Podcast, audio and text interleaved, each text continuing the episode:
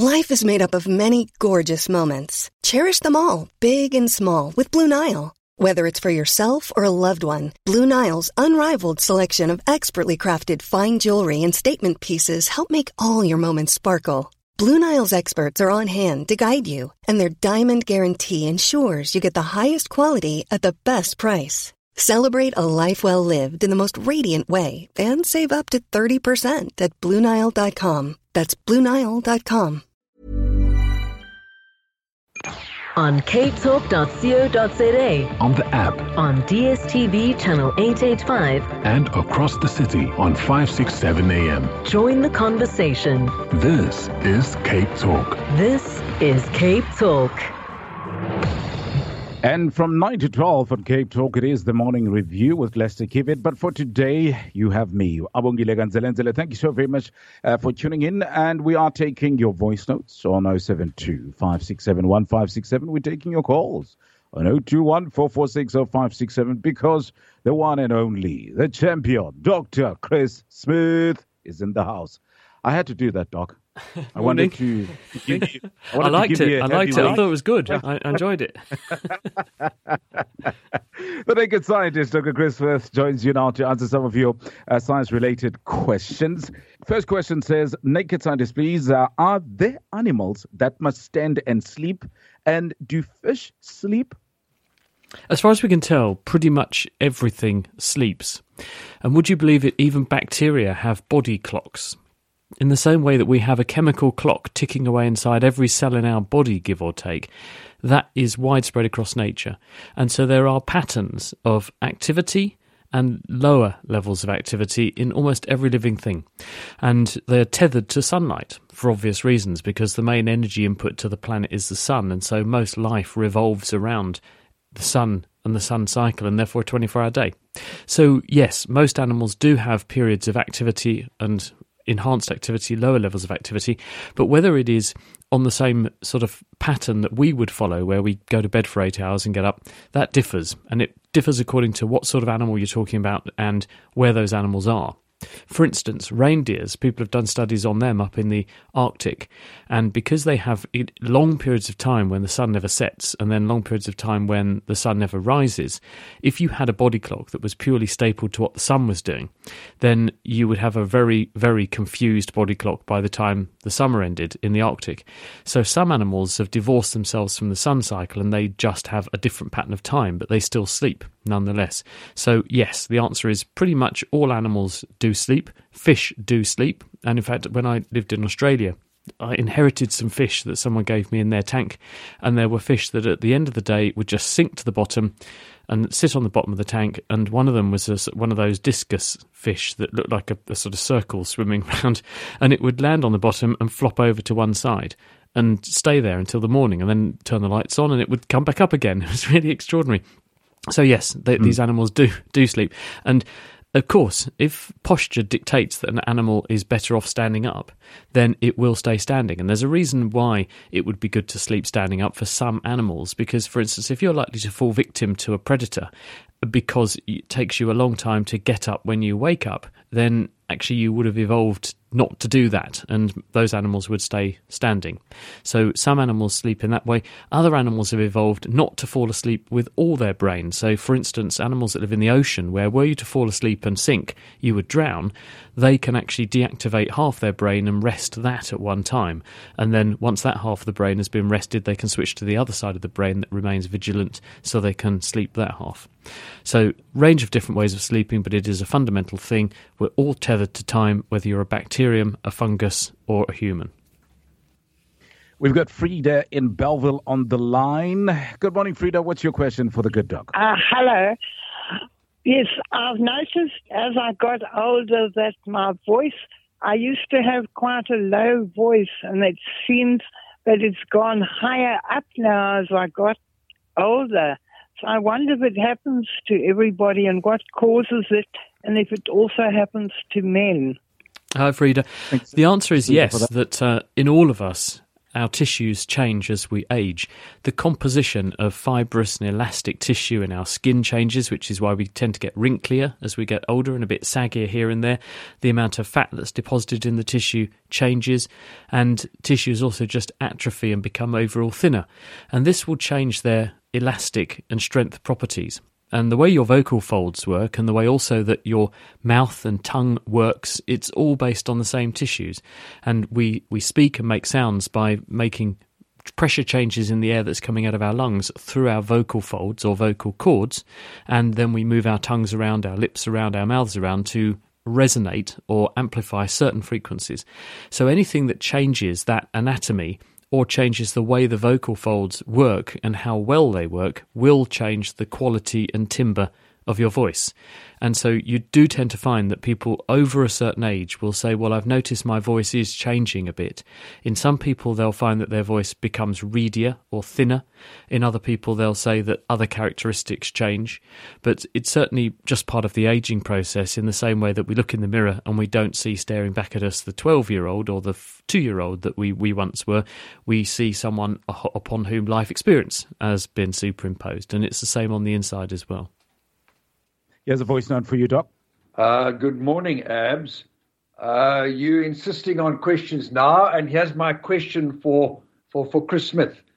Every morning, just before sunrise, just before the sun comes over the mountain, uh, we live in the deep south, so the sun comes over from the east in the mountain here.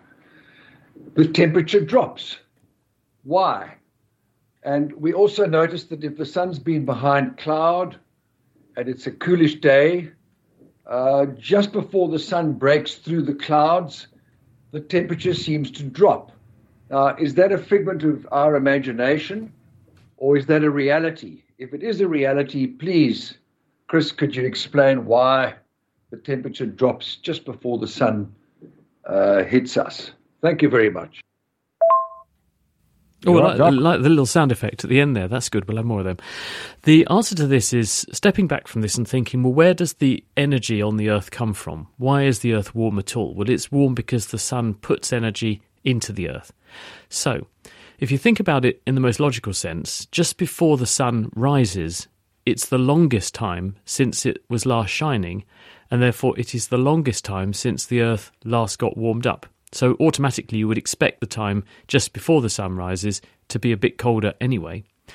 But then also consider that what does the sun do to the temperature of the air and the pressure of the air that it's warming up around the planet? Well, when you've got the sun shining on the Earth's surface and being absorbed, and that heat that it's transferring to the Earth's surface then being transferred to the surrounding air, you will increase the pressure of the air. And when you increase the pressure of a gas or change the pressure of a gas, you will make it move. It will move from an area of higher pressure towards areas of lower pressure.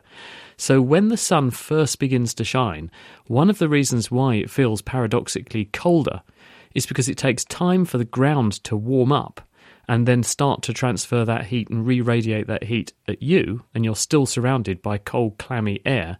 But nearby, other areas will have been illuminated by the sun, warmed by the sun, and their air is busy expanding and moving.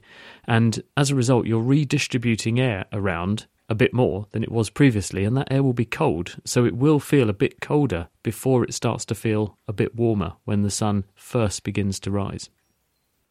We continue with the Naked Scientists on the show this morning. If you have a question, do send it forward and um, here's one uh, that says, okay, in fact, no, it is not a question. It's more of a voice note uh, that we are going to be uh, bringing back to you. I just want to remind the listeners that once again, on 072 567 1567, that is the number.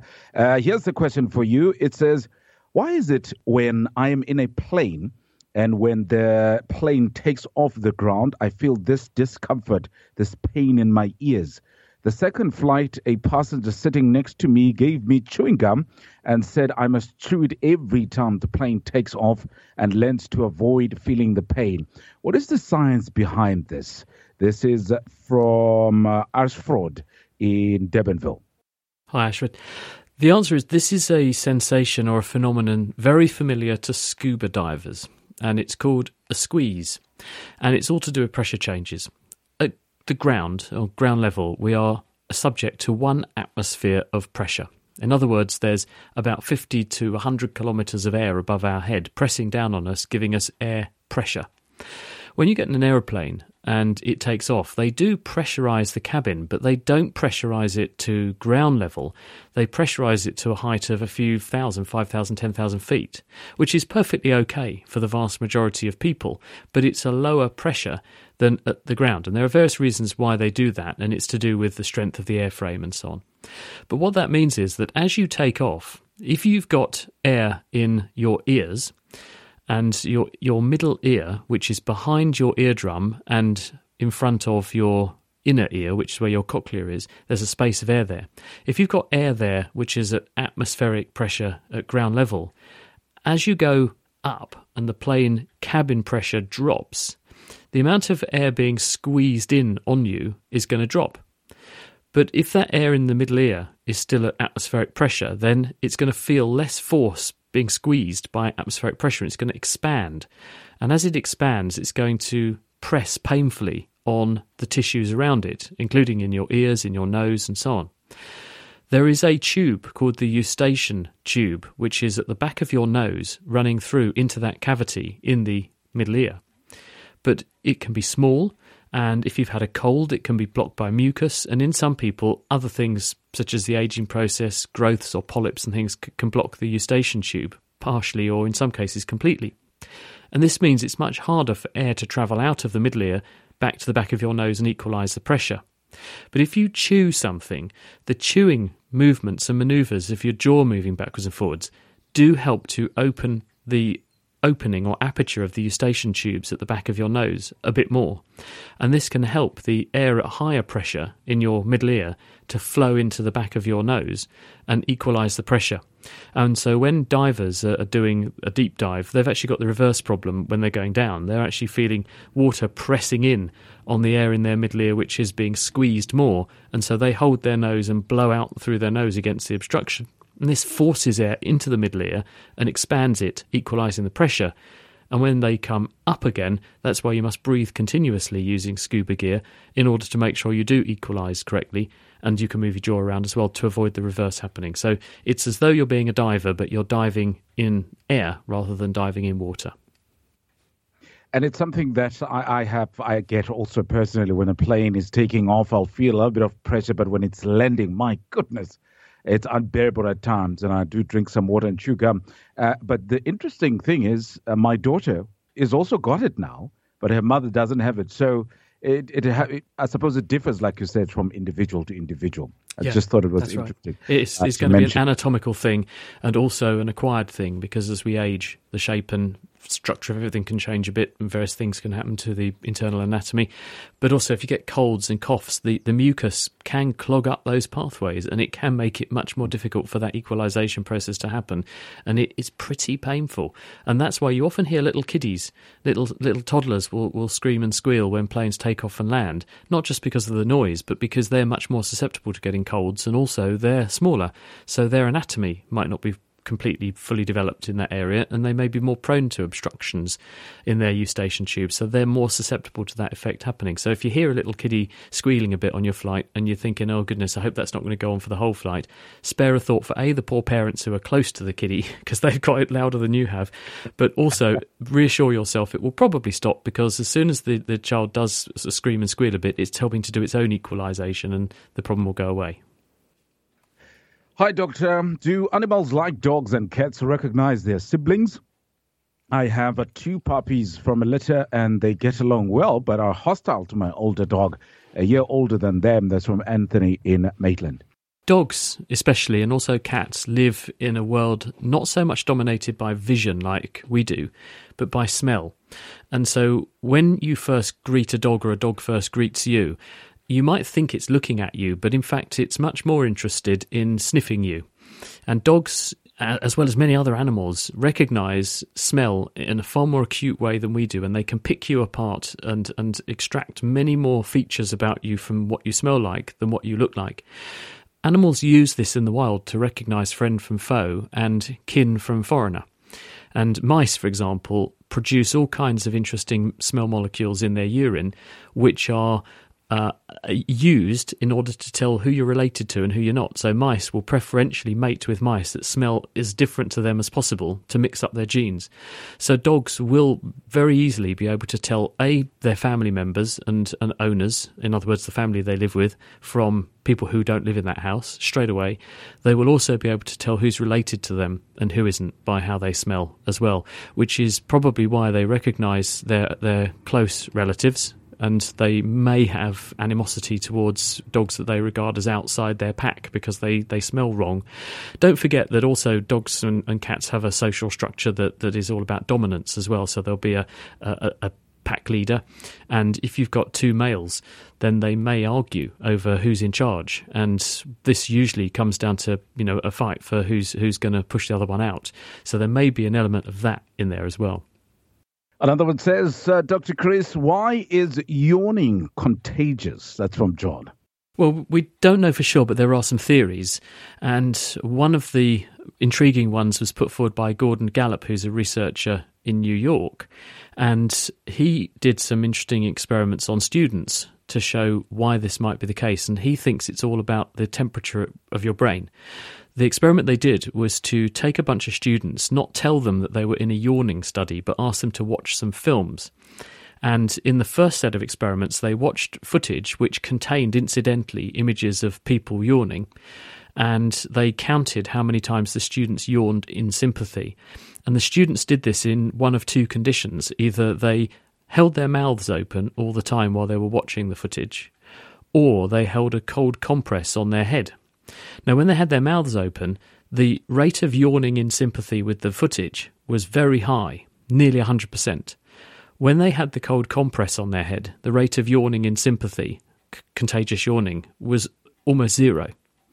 So Gordon Gallup speculates that this is something to do with temperature, and his speculation is that when we keep a cold compress on our head, then we cool the the brain, and when we get very tired, we tend to have a higher brain temperature, and that is also associated with feeling sleepy. So we yawn to cool the blood vessels around the head and in, indirectly, therefore, help to bring down brain temperature and promote more alertness and arousal.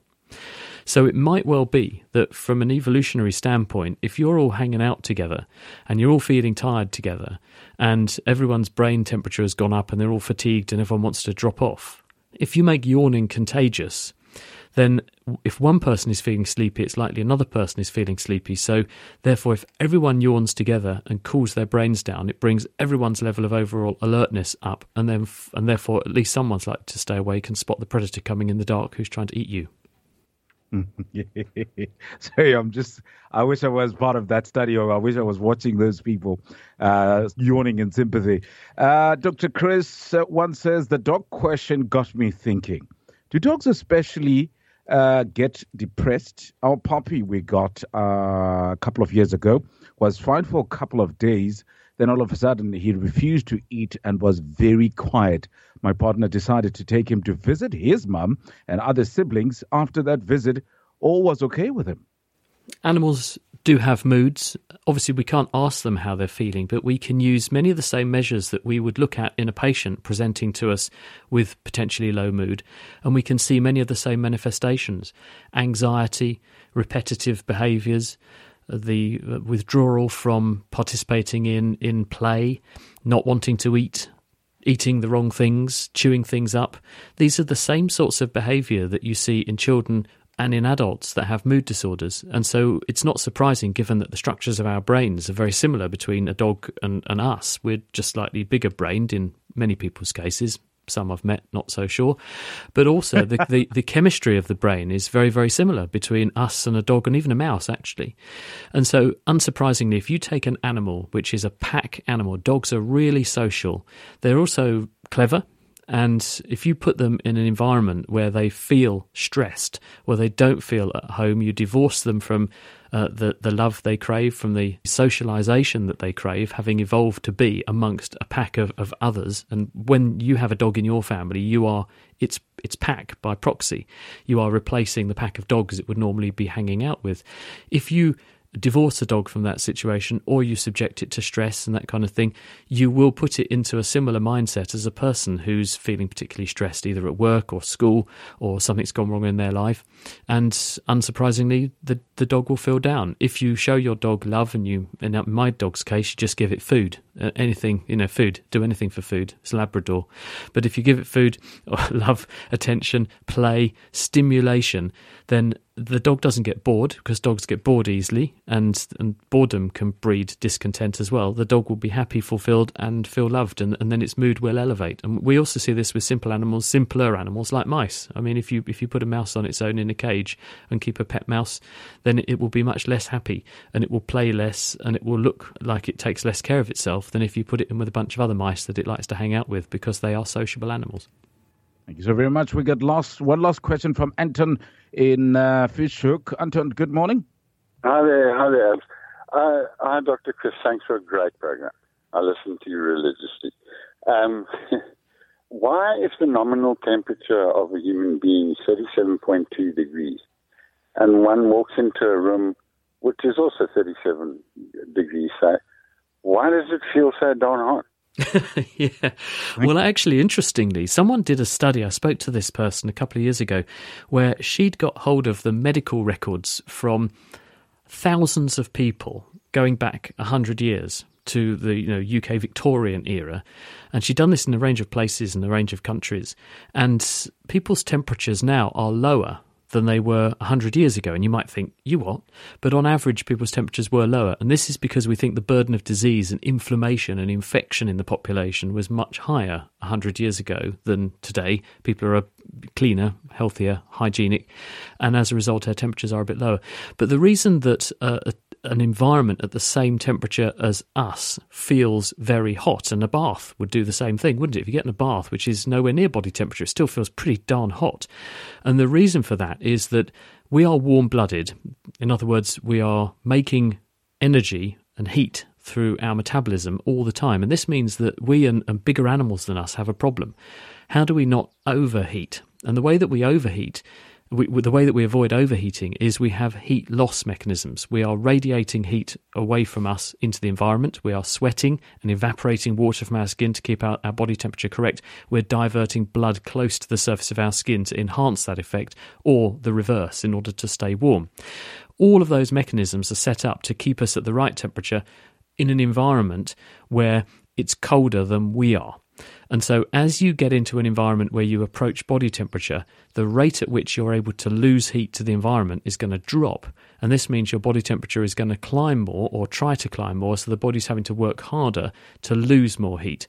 And that includes all those mechanisms that I mentioned. And so, because we are in danger of overheating, we find it uncomfortable as we push the local temperature up because we find it harder to get rid of the excess heat that our metabolism is producing. Doc, one last voice note for you in just under two minutes because I am running out of time. I but watch the clock. Hi, Dr. Chris. Why is it that the person who snores never wakes up, but he can wake up the whole household? Well, there is a part of your brain which actually is involved in suppressing anticipated incoming inputs. So, in other words, if you tickle somebody and you surprise them by doing it, they will find that excruciating. But if you tickle yourself you can't do it because you know that that sensation is going to come in, so your brain discounts it and ignores it. I think that with snoring, because you know you're doing it and you know it's going to happen and you're used to it, your body is anticipating, or your brain is anticipating these noises are coming in. There's nothing to be frightened of. I'm not going to find this an alarming thing. I'm not going to wake you up. Whereas another person doesn't know when you're going to snore. They don't know that that's not a danger signal. So that part of the brain does not discount the incoming snore signals in them and they wake up. Doc, thank you so very much for that. Dr. Chris Smith, the naked scientist. I like the one with the snoring, Doc. Thank you so very much. Have You're a lovely welcome. day. Have a good one. Bye bye. I'm Nick Friedman. I'm Lee Alec Murray. And I'm Leah President. And this is Crunchyroll Presents The Anime Effect. We are a new show breaking down the anime news, views, and shows you care about each and every week. I can't think of a better studio to bring something like this to life. And yeah, I agree. We're covering all the classics. If I don't know a lot about Godzilla, which I do, but I'm trying to pretend that I don't right Hold now. it in, hold it. And our current faves. Luffy must have his due.